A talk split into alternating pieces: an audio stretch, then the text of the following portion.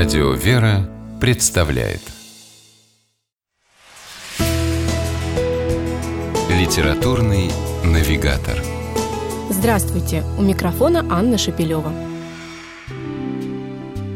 Что может роднить крошечную деревеньку Мареевку, затерянную на необъятных просторах средней полосы России, с далеким изумрудным островом Ирландии? Ответ на этот вопрос знает писатель Виктор Лихачев. В сюжете его удивительной приключенческой повести «Возвращение на Мару» тесно переплетается не только география, но и прошлое с настоящим, далекое с близким, очевидное с необъяснимым.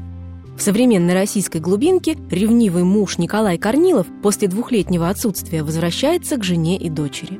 В Византии одиннадцатого века принимает монашество православный кельт из Ирландии Фергюс Гроган, становится отцом Корнилием и едет на Русь нести язычникам-славянам свет Христовой веры. В какой-то точке времени и пространства судьбы и истории всех этих людей пересекаются. Корнилов, этнограф по профессии, получает из ирландского города Голуэя загадочное письмо с неожиданной просьбой отыскать следы белого кельта, как называли монаха Корнилия на его родине.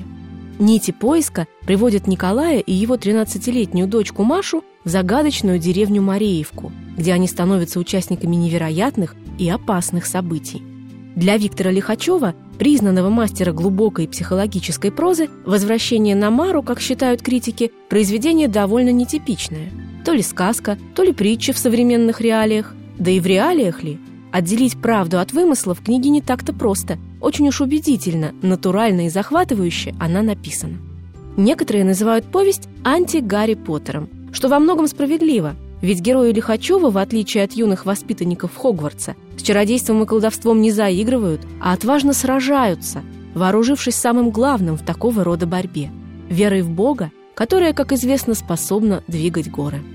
Распутывая невероятную и трагическую историю белого кельта, монаха Корнилия, Николай и Маша окажутся в ситуации, щекочущей нервы посильнее, чем голливудский хоррор.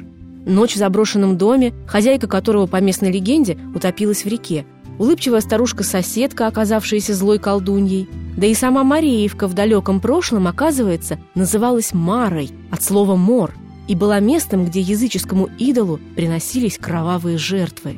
Читатель узнает обо всем этом то от лица Николая, как бы ведущего основную нить повествования, то из дневника Маши, который она пишет как увлекательную хронику событий.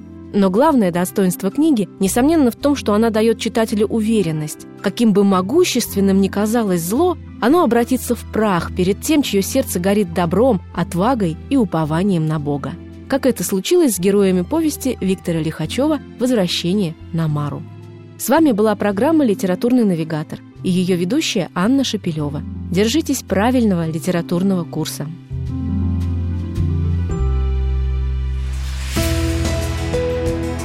Литературный навигатор.